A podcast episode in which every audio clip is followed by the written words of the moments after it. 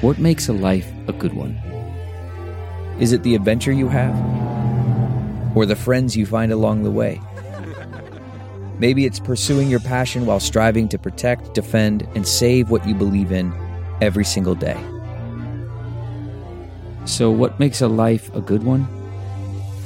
In the Coast Guard, we think it's all of the above and more. But you'll have to find out for yourself. Visit gocoastguard.com to learn more.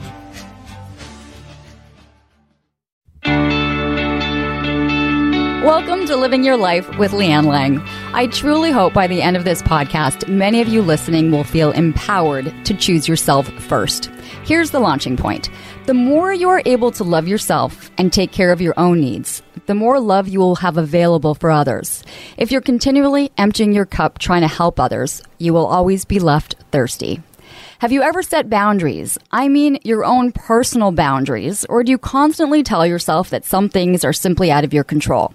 Often you'll feel let down, walked over, silenced, taken advantage of, and the list goes on. Our emotional and physical systems are tracking our boundaries all the time. The trouble, the reason, as you will learn in Nancy Levin's book, is that in many cases, our conscious mind is totally unaware we have a boundary, much less that it's been crossed.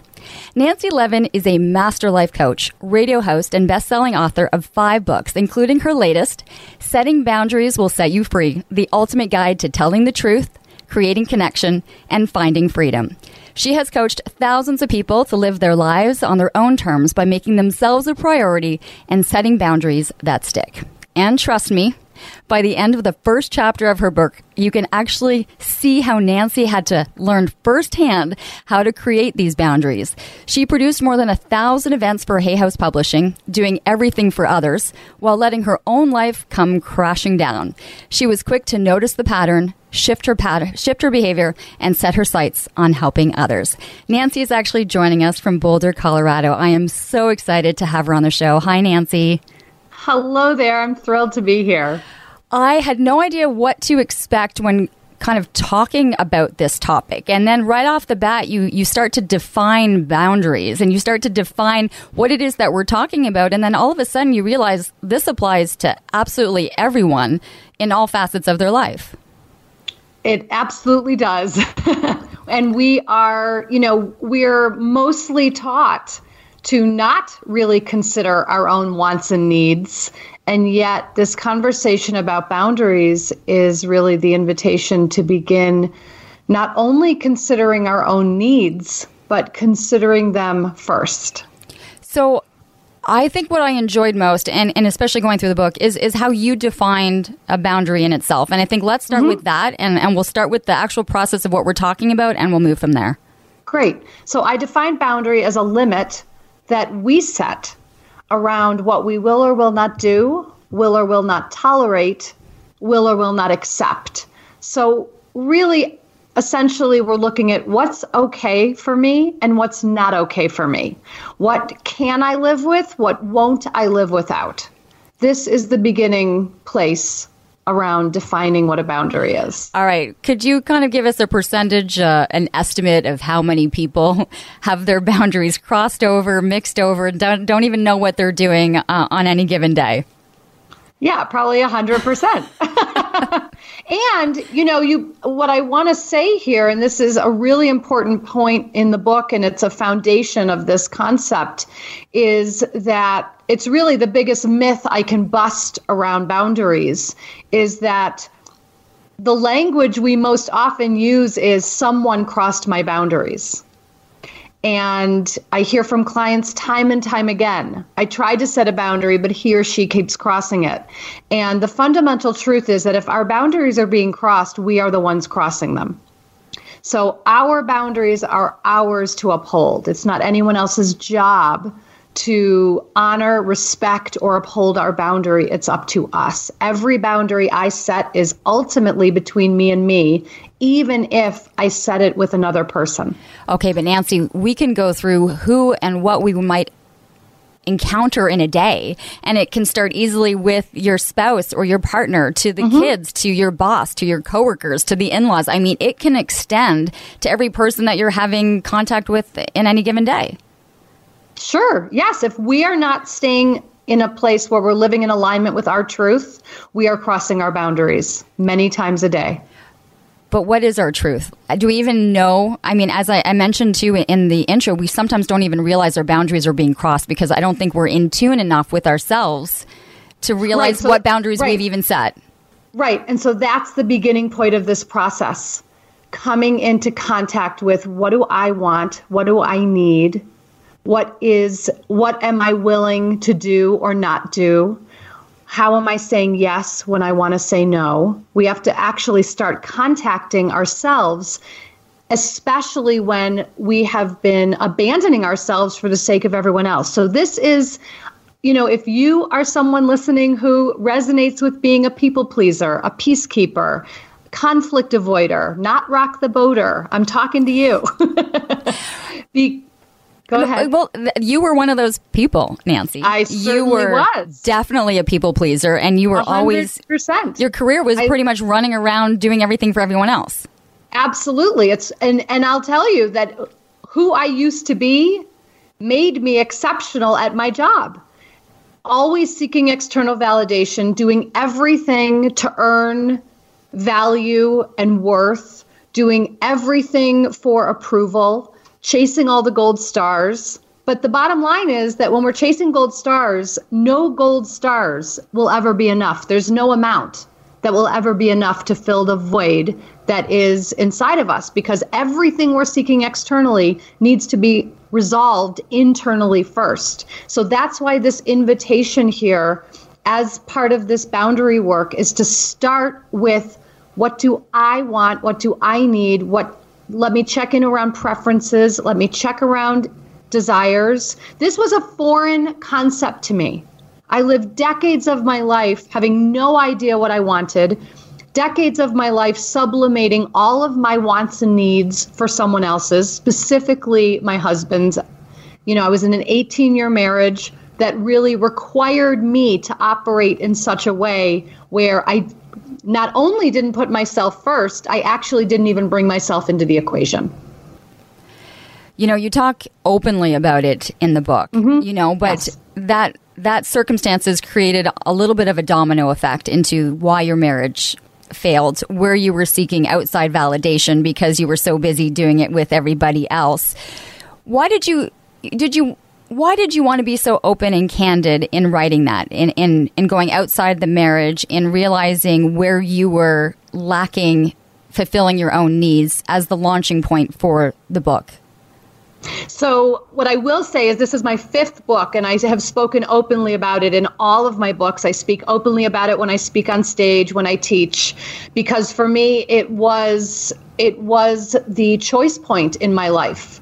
I was on my way home from this business trip to discover that my now ex husband had read my journals. I had over 70 volumes. It was ultimately revealed that he discovered I'd had an affair eight years prior. And what I know now is that I set a bomb to detonate eight years later because I was unwilling to tell the truth to myself and unwilling to tell the truth to him. So, had I been a woman at that time who could have said, I don't want to be in this marriage anymore, I would have done that. But I wasn't that person. I was a person trying to find a way out without without rocking the boat. And so what happens when we don't tell the truth to ourselves, we create chaos. And when we don't tell the truth, the truth will come out and it will come out sideways self destruction, self sabotage, illness. And so in my case, you know, I always look at this like, you know, I waited for the crisis. You don't have to. I really encourage people to rock their own foundation before it rocks them. But in my case, because I was so invested in this image I was presenting to the world of perfection, and I was very invested in managing the perception of others, only wanting that to give them a particular lens to see me through, I really, before this particular moment in time where the journals were read, I did not want I didn't want to face my own truth. I didn't want to deal with the shame. I didn't want anyone else to know what I had done.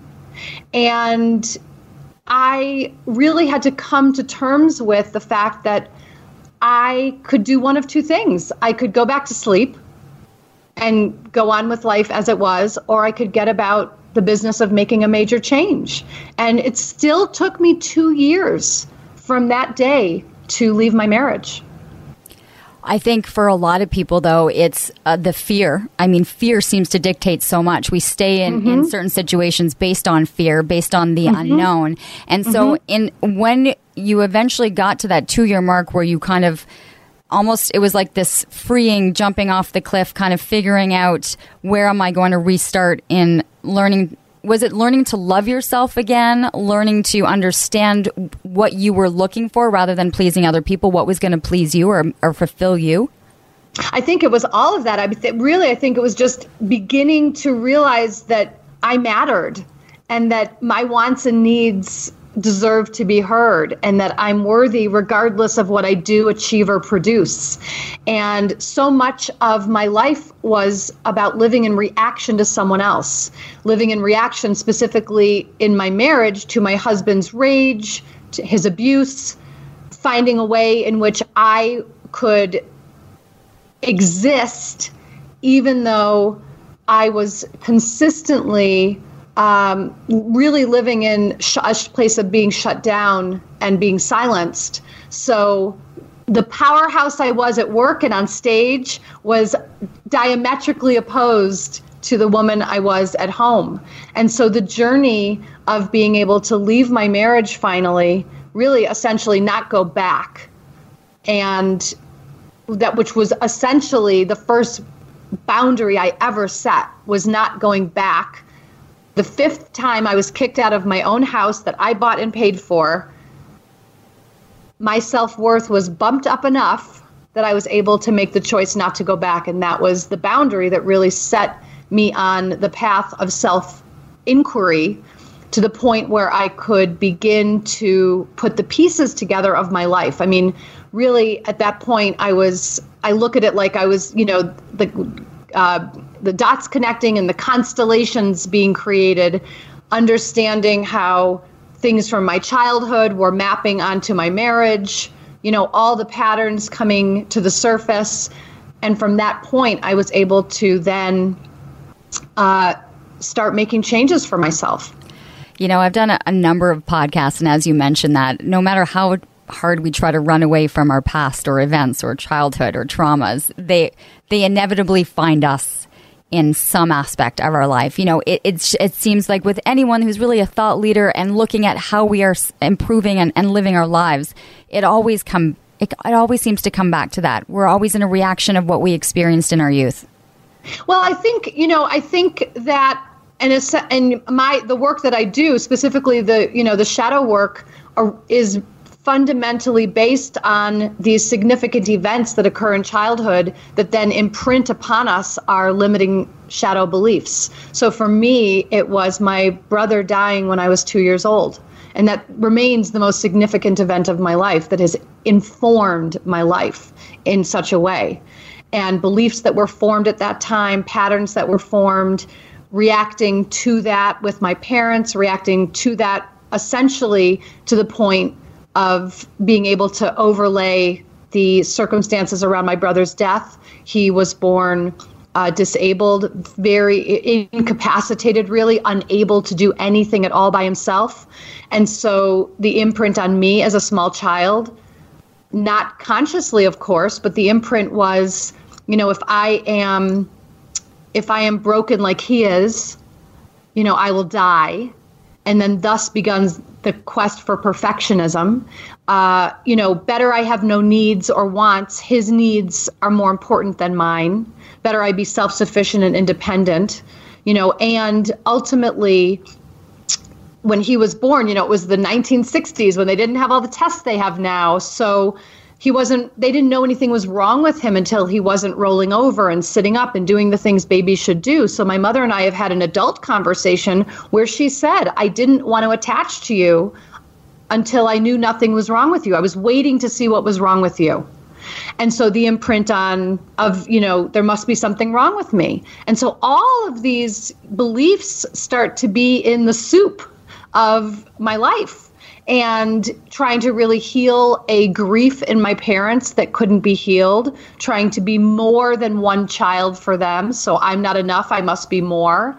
And really, these are these are the limiting beliefs that then propel you know propel one through life we all have some version of these and they will they will root back to some significant event where we drew a conclusion about ourselves because we didn't know how to process or digest what was happening in a healthy way we were too young so you know then i meet the man i marry who literally it was as if on day one when we met it was as if he said to me hi i'm broken and i said well great I'm Superwoman. I can fix yeah, you. I'm a people pleaser. How can I help exactly. you? How can I help you? And really, you know, as our relationship progressed and as our marriage, you know, we got it more enmeshed, and I sublimated all my wants, needs, and desires in fulfillment of all of his. And I really lost myself in my marriage. I just want to go back because you mentioned something uh, as we were just talking uh, about shadow work. So, do you mm-hmm. mind just g- explain it a little bit more so people have an understanding when you when you talk about that? Sure. So, what I'm talking about really is are the aspects of ourselves that we've disowned. So these these the shadow beliefs are these limiting beliefs that have held us in place and are holding us back, which really sort of exist in the unconscious, in the sh- in the shadows of our of our psyche. And then when we're looking at the at our shadow self or our sh- or shadow qualities, we're looking at the parts of ourselves that we've disowned as we've created this persona of who we've become. So we've all done this in terms of, I'm not that, you know, and what we don't want to be. And we do this with the quote unquote positive qualities and the negative qualities. So qualities are actually charge neutral. We attribute the positive negative. So, you know, whether it's mean or whether it's greedy or whether it's selfish or whether it's generous, compassionate, creative. We're attaching certain, you know, positive and negatives. And the truth of the matter is that anything we see in anybody else exists within us. So when we run around pointing the finger at other people, it's really about one finger's pointing outward and three fingers are pointing back at us. And yet we spend most of our life trying to disown these particular qualities that we don't want to be. And we're also projecting out the light qualities onto other people who we are inspired by and want to emulate. So really the goal of the soul is to be whole. And it this lifetime I believe is about retrieving all these lost pieces of ourselves. Do you think it's possible for us to feel whole by the time our life is is complete that we have over our lifetime gathered enough so that our soul, that higher self feels that that it's done its job? You know, it's interesting. So my teacher and mentor, the late Debbie Ford, um, was literally the last time I saw her, she was on her deathbed. She died less than a week after I saw her last, and she was still like, "Let's play this game of of reclaiming lost qualities." So she was still looking for ways in which she had not owned parts of herself. So I I think it's a lifelong process. I don't know what happens in the moment we take our last breath. It's a lifelong process, and yet it starts with the first step. So Always. let's so let's take that first step in in those that are listening in saying, okay, where where do I even begin to understand where my boundaries are, where or who it's with, and mm-hmm. and start to have those conversations. Because I know even one of the things you talk about is even starting to have the difficult conversations and how mm-hmm. you even go about doing that. Yes. Yeah, and I will say that you know the number one reason people don't set boundaries is they don't know what to say. So what I what I will just sort of work with here is you know what a boundary is and what a boundary isn't. So, as I said before, I define boundaries as the limits we set around what we will or will not do, accept and tolerate, what's okay and not okay for us a boundary is not wanting, wishing, hoping someone else will change. So most, a boundary. Most people spend their lives waiting or trying to get the other person to change. That's, right. That's what their so, mission is. Well, if I do this, they'll change. Right. So here's here's the deal. we can't change anybody, and we have no control over what someone else does or doesn't do. We waste a lot of time and energy trying to do this, and it's really an illusion that we have any control over anyone else. This is also a part of the boundary conversation in terms of the delineation between where I end and you begin. Because most of us think it's our responsibility to cross that line and take responsibility for another human being. So we cannot take responsibility for someone else's experience. We can't control what someone else does. We do this by the way that we are trying to manage. Uh, we think we can make someone else mad or make someone else happy. We have no control over this. So, the important thing to remember here is that someone else's response to my truth is not my responsibility to manage. Now, as I say that, I'm not saying we disregard someone else, we don't, you know, that we don't respect someone else. I'm simply saying it's a both and. So it's not an either or. It's I consider myself and I consider you, but I'm going to consider myself first. Most people would say that's just really selfish. Yeah. Or, or, the, or the comeback from that other person uh-huh. might be, well, you're being really selfish. Yeah. And so I, so just as I was saying about the shadow qualities, I'm on a bandwagon right now to reclaim selfishness. Selfish has gotten a really bad rap. We go to the other direction and become selfless, and all that does is allow us to disappear from our lives. So I am on a bandwagon to reclaim selfish. I believe selfish, self love, and self care are three sisters whose job it is to support us in honoring ourselves. How does somebody start then, though? If let's just take a, a mom whose entire day is about taking care of the kids and making sure everything else is done and then coming home uh, you know and and having somebody kind of say why isn't this done or why hasn't this been done and then having to take a phone call from someone like where do they even start in i, I want to think baby steps of reclaiming some of that or or, or not trying right. to cross the line Right. It's always about baby steps. So it's about, you know, it's about even am I willing to get up 30 minutes before my family gets up so that I can create a morning practice for myself where I have time and space to give myself the nurturing that I need? Am I willing to take a pocket of time in the day for myself? Am I willing to let the laundry go for a half an hour so that I can do something that I need to do for me? So everything's a choice. And we have to really pay attention to our language about I have to, I have to, I have to. I'm choosing to. Mm. I'm choosing this over this. Okay. Can I have some fun with some things that you wrote in the book so people can kind of get a sense a little bit? Sure. Um, all right. So some of the examples, because we what what I found really interesting is, and I'm just going to list these off, but there's a number of different boundaries, right? Physical boundaries, emotional, energetic mm-hmm. boundaries, mental mm-hmm. boundaries, uh, material boundaries. So mm-hmm. you list these all off um, in in the book, but then like there's examples like okay, your mother calls five times a day, uh, and she's telling you everything that you did wrong, right? Mm-hmm. Or your neighbor's playing their music too loud and you mm-hmm. can't get to sleep. You know, these are all like little things. You know, your boss expects you to work overtime. You know, how do you? These are all examples within any given day, right? Of how these are, are occurring to you. Right. So the mother calling five times a day, we have a choice not to pick up the phone. We we have a choice to so again, boundaries can be verbalized or not, but regardless, it's up to me to hold the boundary. Boundaries can be expressed in such a way where again, most people relate to boundaries as someone else has to change their behavior. You're doing something wrong. Boundaries are people often verbalize boundaries in such a way of you always or you never i need you to.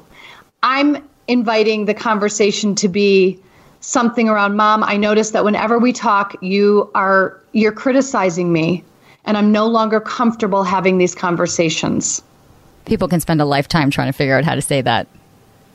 I have a mother. I've done this. So if i can do it so can you. Uh, you, okay. are there certain boundaries are th- that you that you try to dis not discover but like work with first. Is it emotional? Is it physical? Material? Like where do you is there a list of importance for you as to where someone would start? It's it's not so much in terms of that. It's really more working with what i call a beginner boundary. Okay. so a beginner boundary is where the stakes are very low. And a beginner boundary can can even be just about accessing preference and desire first. So it could even be something like, you know, I say to you, where do you want to go for dinner? And you say, I don't care, wherever you want to go. Because that's usually the response, right? absolutely so, right. So to actually, instead of saying that, to really just take a moment, huh, what do I want for dinner? I want sushi tonight. To actually name that, to begin to begin there. So that before we can even get into the boundary setting, we have to first get into what do I even want? What's okay for me? What's not okay for me? Because what can often happen is, and I see this with clients all the time. I've seen clients with deathly fish allergies go for sushi because that's what someone else wanted instead of saying no or instead of saying, hey, I have an allergy or saying, I want Italian. But we have this idea that we have to acquiesce, we have to go along, we have to do what someone else wants to do in order to be liked, in order to be loved, in order to be accepted. So to pull back on that and to start actually checking in, what do I actually want, and then begin expressing it. Because here's what happens when we don't express what we want, resentment rises and resentment is the first telltale sign that a boundary needs to be put into place. So little tiny things where the stakes can be low. It can be being in a restaurant and the and the music's really loud and you can't have a conversation. To sim- to ask the waiter, "Hey, can you see about turning the music down?" Sending food. oh my back god nancy most people would not even send their food back even if it's cold uh, i don't i I don't return food because I'm just like I don't want to piss off the like I Right. just I don't Right. do I don't do it. I'm like I'd rather eat the cold food. I don't I don't want And them to think I'm I'm being bitchy. I don't want them to think I'm complaining. So I don't I just don't say anything. Right. So you suck it up, you muscle through, and you live with your disappointment. But I, you, yeah, sometimes. My mother doesn't. My mother will always return the food. she has no trouble doing that. Okay, uh, can I ask you something? So, say you started with the beginner the beginner boundary, and uh, mm-hmm. your spouse says to you, "Where do you want to go for dinner?" He's a, a customer is accustomed to hearing you say it doesn't matter wherever. Mm-hmm. And Right. then all of a sudden, you actually speak up and say mm-hmm. something. Mm-hmm. I'm assuming that the other person in this relationship is kind of going to go, "Oh, You know, you'd be like- you'd be surprised. You'd be surprised because people actually want to meet us in our truth.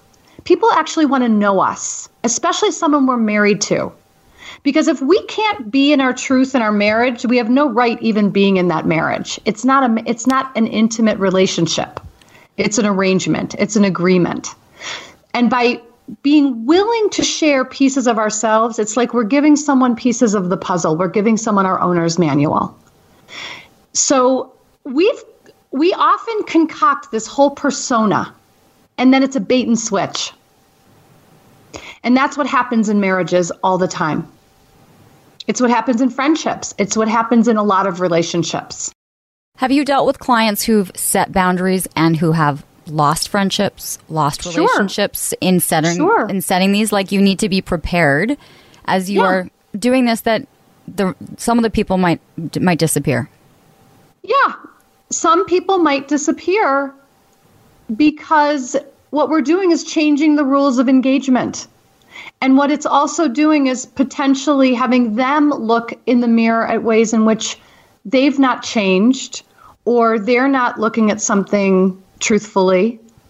And it may be confronting for them. I have lost friends. I've lost relationships because I I choose me.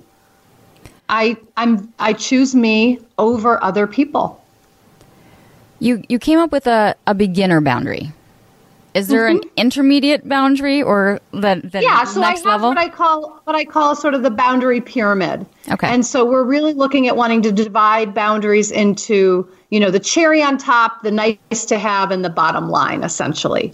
So, you know, a bottom line boundary is is going to be of the highest stake perhaps but it's also ultimately coming in contact what's with what's non-negotiable for me so the cherry on top are like the nice to have you know the are you know the, uh, excuse me the cherry on top are like you know the bonus. The nice to have are you know this would be great. Not life or death not bottom line. And then the bottom line are you know where the stakes are higher perhaps. But really it's about this is not negotiable for me. I, I have a feeling uh, in your pyramid that the foundation is the hardest one to change and Yes. set, right? the cherry Yeah. on top sounds really, it sounds great, Right. but it, unless you've done the work at the bottom, you're not going anywhere. Right. And that's and so that's why, you know, we have to sort of do this in a progression, building up the courage, building up the confidence. The other thing that I'll say is we also have this idea that that all of this is um all of this is about like conflict and confrontation. And it doesn't need to be. But when we are conflict avoidant, when we're doing anything we can not to rock the boat, what's really happening is we have this idea that the goal of relationship is harmony at all cost. But harmony at all cost comes at a very high cost. And it comes at a high cost to us. And what happens in these kinds of relationships is we are expending so much energy in this loop in our head around what do I need to do or say to make everything be okay? You know, we're looking, what's the magic thing that I can do or say to make everything be okay? And when we're doing that, we are anywhere but the present moment. We are anywhere but in our authentic experience we're in worry, we're in obsession, you know, we're either in the future, we're in the past. And so and we're and it's exhausting. Keeping the peace is exhausting. You said Living- something because we, we you, you end up if you if you're talking about this, there's a it takes its physical toll. Absolutely. you know, and it comes out in different areas. It comes out in stress. Yes. It comes out in sleepless nights. It comes out in like it does. It it has a physical effect on us. It absolutely has a physical effect on us. And so when we're not when we're not in alignment with what with with what we need, with what's okay, not okay, with tolerating things that are actually untolerable, intolerable, accepting things that are unacceptable. When we're when we're living in this way, we're actually just deteriorating ourselves. Oh, there there's there's so much here, and I'm I'm looking at this, and it makes sense to me, and still I'm battling because I'm totally worried about the reaction of of other people, right? I'm I'm thinking, you know, you're you're you're talking about this, and then even in in a workspace or with your boss or with your coworkers, Uh, my my first sense is to just be like, what's their reaction going to be? And I, I would assume that for most of the people that you talk to, that would be the number one concern is everybody else. But, right, but he- and then here's what I'll share with you that it comes back to me as many times that what we've concocted in our head far outweighs what happens in reality. People are actually, first of all, people are really mostly self absorbed in general. And they're not as impacted by us as we think that they are. that makes sense. And so, just, yeah, to just digest that piece. And yeah, there's, you know, there's always going to be, you know, there are going to be certain people in our lives where it might feel easier to set a boundary. There might be people in our lives where it feels more difficult. But here's the thing we always have a choice. And setting a boundary or not setting a boundary is going to, either way, uh, there are going to be consequences. So we just have to get on the right page with which consequences we're willing to live with. And again, we want to move out of blame. So we don't want to be blaming someone else because that puts us in the place of being a victim. We want to be taking responsibility for the choices we're making, which puts us in empowerment. So if we make a choice not to, not to set a particular boundary and we're, you know, some version of, you know, sucking it up, biting our tongue, going through the motions. We have to be clear that we made the choice. Right. So in thinking about the listeners that are that are that are tuning in right now mm-hmm. and thinking of all the different generations, right? They're all yeah. coming at this from a very different, you know, I've got the mm-hmm. millennials who are, you know, yep. taking a different stance on their life and, and, kind of, and I think they've learned to set boundaries a lot better than the baby boomers, uh, mm-hmm. you know, and the Gen X. And so I'm thinking here that there could be somebody listening who has gone 40, 50 years of never setting boundaries, giving up on anything that was what was going mm-hmm. to make them happy, giving up on a job or something for somebody else, mm-hmm. for a spouse, for kids, for the logistics of family life. At, is there a point where you almost become bitter and angry at yourself that you've let this go as long as you have and and you you, you have like this self-imposed anger then when you realize all the boundaries that you've let cross over the last 40 50 years. Yeah.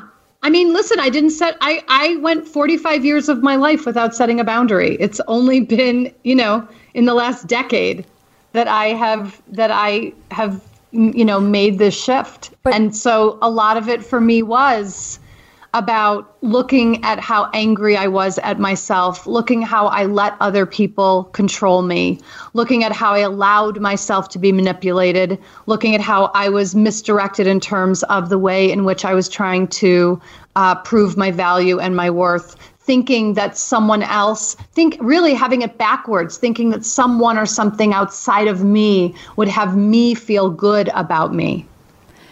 I would think that there's a sense and I'm thinking like you almost grieve the life that you had dreamed of having. Like there's a sense of a real loss, like of grief of what you didn't have because you it can go, I mean, it can go both ways. I mean, I look at it, for me, I more relate to it as like an, an identity suicide. Right. But you, but on, Nancy, you had a successful career. You were doing all of these things. Like I'm thinking of people who let everyone else's needs and wants. Yes. Take, take right. precedent but, but over their own. And so all of a sudden their life, you know, like, can they reclaim it? Can they say, even though, uh, you know, I've let this much time go by, I can still reclaim it to enjoy the next 20 years or yes of course they can reclaim it but i guess what i'm saying is is you know to your point earlier i don't know that people as much relate to uh you know having letting go of a life that they had dreamed of because i think that that has gotten so lost and that is really dissolved along the way. And most people would say, "Oh, this life I'm living is better than what I would have dreamed of," as a way to as a way to justify or rationalize the choices that they've made. And I think, you know, to me it's never too late. I look at Louise Hay who started Hay House at 60 years old. And anytime that I have any ideas about aging or age or what we can or can't do because of age, I think of that. So I don't think, I, I do think that we can all, at any stage of our life, begin to make these changes. It is about being willing, being willing to step in and stand up for ourselves. Would you say that this correlates more with women, or are there men that fi- that find themselves in in certain situations? Like through most of this conversation, I think just in my head, I'm thinking women. I'm thinking the woman and the household and the mother right. and and running everything. But then I want I want to kind of like switch it and be like, okay, let's look at this from the the man's perspective. Do you get similar issues, or are there issues, or what they're coming at in it, coming at it from a different angle? like expectations, work, different things? Yeah, so you know, I would say this is this is primi- this is primarily something that happens with women, but I certainly have worked with men around these very same things. And I've also worked with men who will say to me, I want, you know, I want the woman in my life to actually tell me the truth. I want her to show up as her. I don't want her to keep telling me she likes to mountain bike when she doesn't, I, or, you know, something like that. I want her to actually tell me what she wants because right now we're just doing everything I want. And there are a lot of men in healthy, you know, who want to be in healthy relationships where they don't want to be, you know, they don't want to be running the show that way. They hadn't asked for they hadn't asked for their partner to be as you know indecisive not indecisive but they never asked for that. Or they acquiescing. Mm-hmm. right. I mean i think about it that way that you know just sort of the go along to get along or acquiescing or i'll do this because it's something you want. Or you know being a chameleon you know that was really it's like i'll be whoever you want me to be. And that's how most women enter a relationship. I mean i work with a lot of women who are dating and as soon as I say, you know, what happens if you go on your next first date as you? There, there's like terror. Well, what if he doesn't like me? And then I'm like, do you hear yourself? you know, this is what now, what are you going to do? You're going to create a persona, you're going to put on a mask and a cape and an armor to become someone that you think he'll like and then you're going to have to uphold this. And this is where you know i really bring into them what if you go on this date and instead of trying to make yourself appealing to him consider is he appealing to you? What if you go into this date and you are going on this date to pick and choose him as opposed to being picked or chosen by him? It's a really different flip that's a big flip. Yep. That's a really big flip, but it's yep. a healthy flip. My healthy, goodness, that's very. so healthy. Mm-hmm. Have you had feedback from them when they come back from that date going out as themselves? How different There's a lot of relief because they're not trying to uphold an image. They're not trying to uphold a persona. They're not trying to be something that they're not. And they're not and what I also find is they feel less desperate. I think, you know, they, they feel like, okay, I can actually do this on my terms instead of thinking I have to do this on someone else's terms. Oh, I have so many notes here that I want to be able to like. We're, we're kind of we're, we're we're checking them off. We're going through them. uh, one of the things, and I think a lot of people have have difficulty with, we kind of just not swallow our pride or we just kind of keep our mouth shut. But sometimes we get like this unsolicited feedback. We get yes. people telling us things, and it's like, okay, let's just go with like basic day to day things that we're constantly that we're dealing with. Let's go. You, how do you how do you set yeah, that boundary? I mean, how do you, you say something? So I, okay. I have a boundary. I have a very strong boundary around unsolicited feedback. Which and, I, will, and, and I think in, in your line of work and with what and how open and public and how much work you have that's out in the world, do you get? I don't really I get it from my mother or I get it from a boyfriend or I get it from a you know, no. I don't get I don't get it. I don't actually get very much unsolicited feedback professionally. Okay. Because I solicit feedback professionally. I guess so. You're right. But you know, I don't solicit feedback from close people in my life in this regard. And so when the unsolicited feedback comes in, I will very clearly let the person know I I'm not comfortable with this conversation. I'm not available for this. I'm happy to change the subject. I'm happy to hang up and talk another time. But I'm but this isn't a conversation that I'm willing to have. And then how long does it take to recover from that conversation? It doesn't take me long to recover it doesn't because take I, you no. long. I think the person on the other end is is kind of No. No. No, not necessarily. I mean, my mother and I have come a very, very long way. I mean, I can remember a time she probably 10 years ago called me and said, I need, I need you to say something to cheer me up. And I said, I'm no longer in the business of making anyone else happy. And that was that. And she, and, and there was no hang up on the other line. And she just, yeah. I mean, you know, I, she's learned a lot. I mean, I just did a book launch event in New York City with Gabby Bernstein for for Setting Boundaries Will Set You Free. My parents were there. My parents are 80 and 83. And the conversations we had after that were, you know, incredible to be able to have those conversations with my parents and to watch them at this stage in their life having light bulbs go off around boundaries. And my mother and I, you know, I will always say that the dissolution of my marriage was the great healing with my mother, and it was. Huh. And my mother and I have been able to have incredibly honest, open conversations where I am no longer doing anything ever to make her happy. I am, it is completely out of the realm of my experience now. I know, and we've never been closer. yeah, well, that you know, for, for, you to say that, you know, it for some people it might it might take time. It might mm-hmm. take. Uh, I'm thinking a little bit of shock value to someone who's never heard Right. a boundary be set. And you just need to be prepared for that. Yeah, like I mean, how, okay, so how do you prepare? How do you prepare yourself if you're getting the courage to set a Mm-hmm. boundary? How do you prepare for the reaction that might not be a positive reaction? Yeah, it's just simply like I understand that this might that this might come as a shock to you, or I understand that you might feel disappointed, or I understand that you might feel angry. And I'm and then you know it's like and I'm available for the impact of of this experience. I'm available for the impact of me sharing this with you. And yet we don't have to take it on. It's not ours. It's theirs. That's a huge shift for people. It is. And it's possible. I'm telling you, there's no way I could talk about any of this if I hadn't been through it all myself. I know, and I think, and you know, even the relationship that you have with with Gabby Bernstein, and and just where this is going, and the thought leaders that are changing the way people are are trying to live their lives, are becoming more whole and spiritual, and allowing, I think, the the authentic self, right, is trying to come back to who we were meant to be. That people are more open to these conversations. People are more open to having podcasts and discussions based on things mm-hmm. that I don't think we were talking about, you know, years ago. Yeah, because I think again, we I think we just sort of were like, okay, this is life. Life is about being a martyr. Life is about sucking it up. Life is about doing whatever and what everyone else wants me to do. Life is about hiding. You know, I think we we just at some point we we we we cracked through that and we want more and we want to inhabit our lives more. I mean, that's really what the way that I think about it.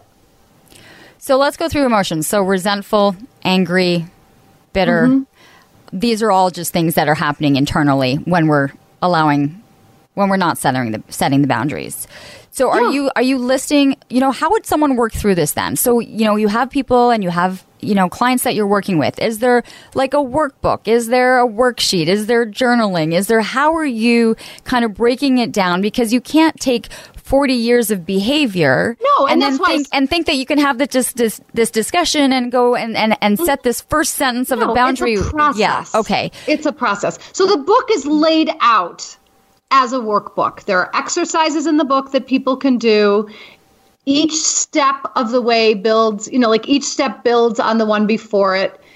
It's proven process. I have taken thousands of people through this process and it it's it's something that's going to happen over time. It's not something that like we're going to do, you know, like it's not something that's going to happen overnight. So it's and again, it's always going to come back to you know, what do I need? What do I want? Am I willing to talk? Am I willing to access my preference? Am I willing to access my desire? Am I willing to stop all my avoidance strategies in the world? Stop eating, drinking, online shopping, working, exercising, Netflixing over my emotions, over my feelings so that I don't have to feel or deal with what's here?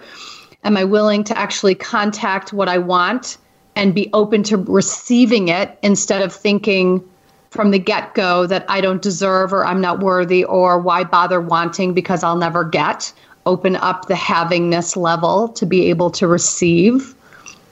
You know, there's there's pieces of this that that happen in the process of being then able to set the boundaries and i again want to you know i when i'm talking about this i want to also name that most of us relate to boundaries as something restrictive or constrictive. And I'm actually here to say that I look at boundaries as being expansive because it allows us to really carefully choose and consciously curate what we want in our lives. And so by setting the boundaries, we are we are making it so we are living the life of our desire. As a parent, you know, how do we how do we instill this? Can can we instill this in our children? Yes, I just had a wonderful conversation with a client the other day about this, and her kids are little. Her kids are under ten, and and she was asking me how to start, you know, instilling this concept of boundaries in them. And I said, you know, even to be Can I just say something just before because you don't want I, I'm thinking I don't want my children to have the boundaries like you want to feel like you're so much a part of everything and every emotion, right? Uh, Maybe that's the giving and that we haven't set our own boundaries as as parents, but I feel like fear in that my child would want to set a boundary with me. Then it's not the unconditional love of being able to do everything or everything with that child.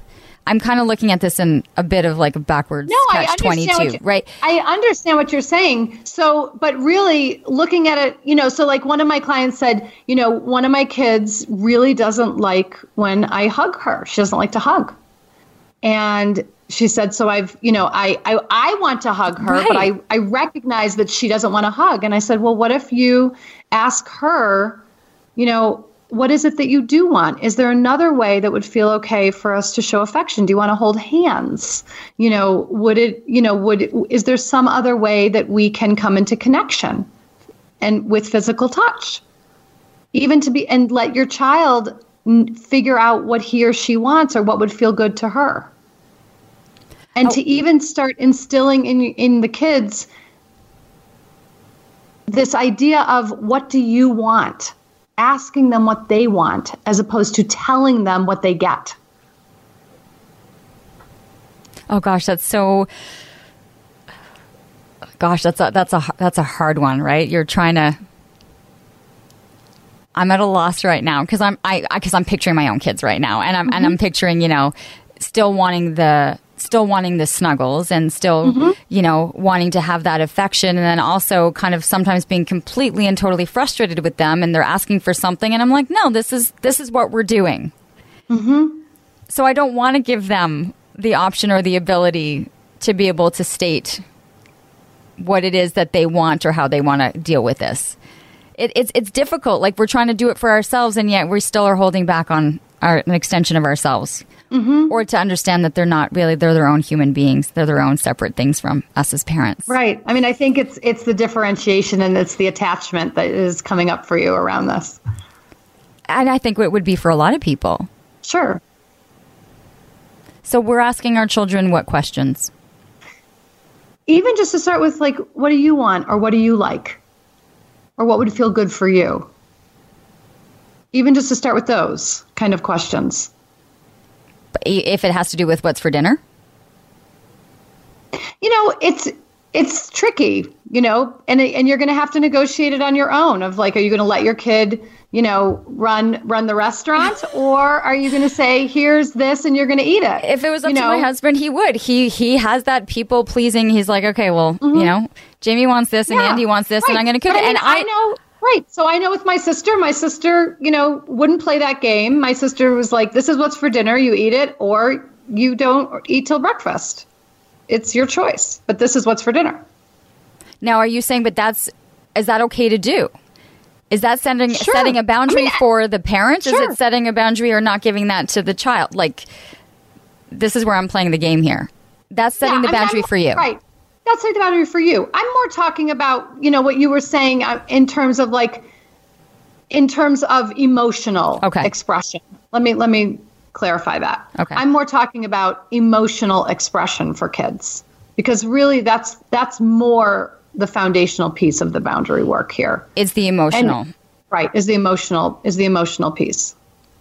And you think at what, at what age is there a good understanding? You know, you were talking. You know, she had a, a ten or an eight. She had like an eight, it was an eight. She had this conversation with her eight year old. There's an understanding there that you can have these conversations. Yeah. I mean, I remember I remember I had this rule with I don't have kids. I had this rule with my sister's kids that like I wouldn't watch them until the youngest one was 5 because I don't do no I don't do nonverb. I don't do I don't do kids, but I don't do like little kids. So once my nephew was 5, I'm like I'll stay with them. And now he's 15 and I like still the things that I put into play, like the boundaries I set at that time. You're not allowed to say no to me was the number one boundary, and um, it still sticks to the point where my sister will even call me and say, "Will you tell Simon X Y Z because he knows that he can't say no to you." It's it's amazing, you know that you could that you could do that, and that it that it that it can stick, and that you're setting a new pattern. I think for a lot of people, Mm-hmm. it's going to be about setting and this is the new the new pattern. It's going Yeah, to be the new way of thinking. It is, and it is. It's an entire reorientation because, especially for those of us who have been constantly looking outside of ourselves, living other referenced, you know, uh, codependent. We didn't even really get there, but looking at, you know, which is really expecting someone else outside of us to regulate us emotionally. Um, checking someone else's weather, so to speak, before we even know how we feel you know, again, it's the walking on eggshells, all of that, that so many of us do. We almost just, it, we just think it's how people live. And it's not. It's not, it's not how one has to live. I think that's the that's the breaking point is that it doesn't need to be it doesn't mm need to be this way. It doesn't need to be that way. And I think for people to take this first step, I mean, I know that we we we talked about like kind of these these beginner these beginner stages and mm-hmm. just having that that one statement that you're actually able to make and to read through the book and to go through the worksheets mm-hmm. and and to start it, it, as you mentioned it is going to be baby steps it's not going to magically just no. appear that you're like this yeah. liberated you know set free and you know you've got everything kind of coming to you the way you're looking to do it but to have someone working with you along the way you know, it's mm-hmm. one thing to be able to listen to this and hopefully we've inspired people or they're or they're taking a look at their behavior and their patterns or how they are dealing mm-hmm. with people. How mm-hmm. do you have people then move forward? Because it seems, you know, with the amount of people that are gravitating to the book and to the mm-hmm. workshops, there's work to be done. And so how yes. are you how are you kind of continuing to do that? Well, I'm very glad you asked. I have a boundary coaching program that is opening it's open right now and if you go to nancylevin.com slash yes, so nancylevin.com slash yes, everything is there to actually go through the work of boundary setting, this whole process with me as your coach, live on Zoom weekly, holding you accountable. You will get results. I love that word accountable. I think there's mm-hmm. a lot that comes into this. You can set out with some great intentions, but unless you're being held accountable to it, it's not going to happen. That's right. So it's the accountability factor. It is. Is, is it know, like we, reporting back to say, I knew that I had to say this? and it's almost yeah. like.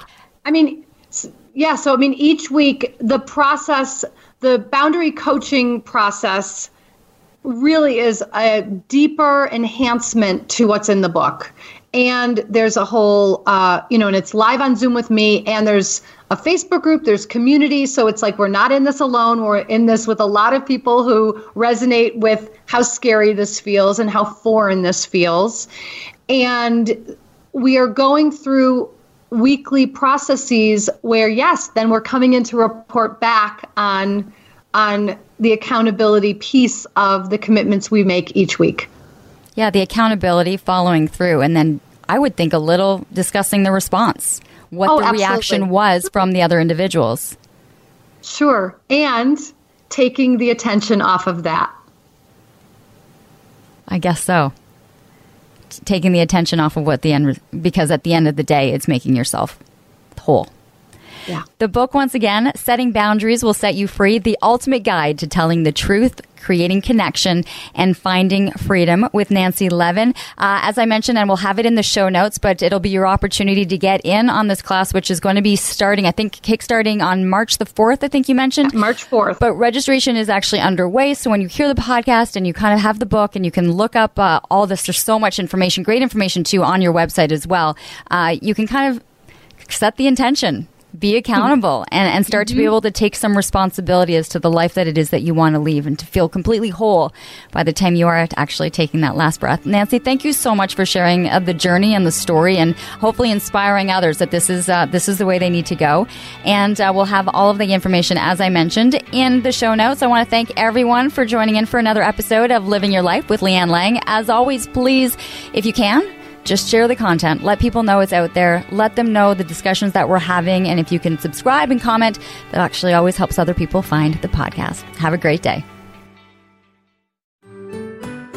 I'm Andrea Askowitz. And I'm Allison Langer. And we are the hosts of Writing Class Radio, a podcast, but we are so much more. We have writing classes. So if you are looking for live online classes where you can join a community, write to a prompt, get feedback, and get better, check out all our classes at writingclassradio.com. And listen to our podcast wherever you get your podcasts and at writingclassradio.com.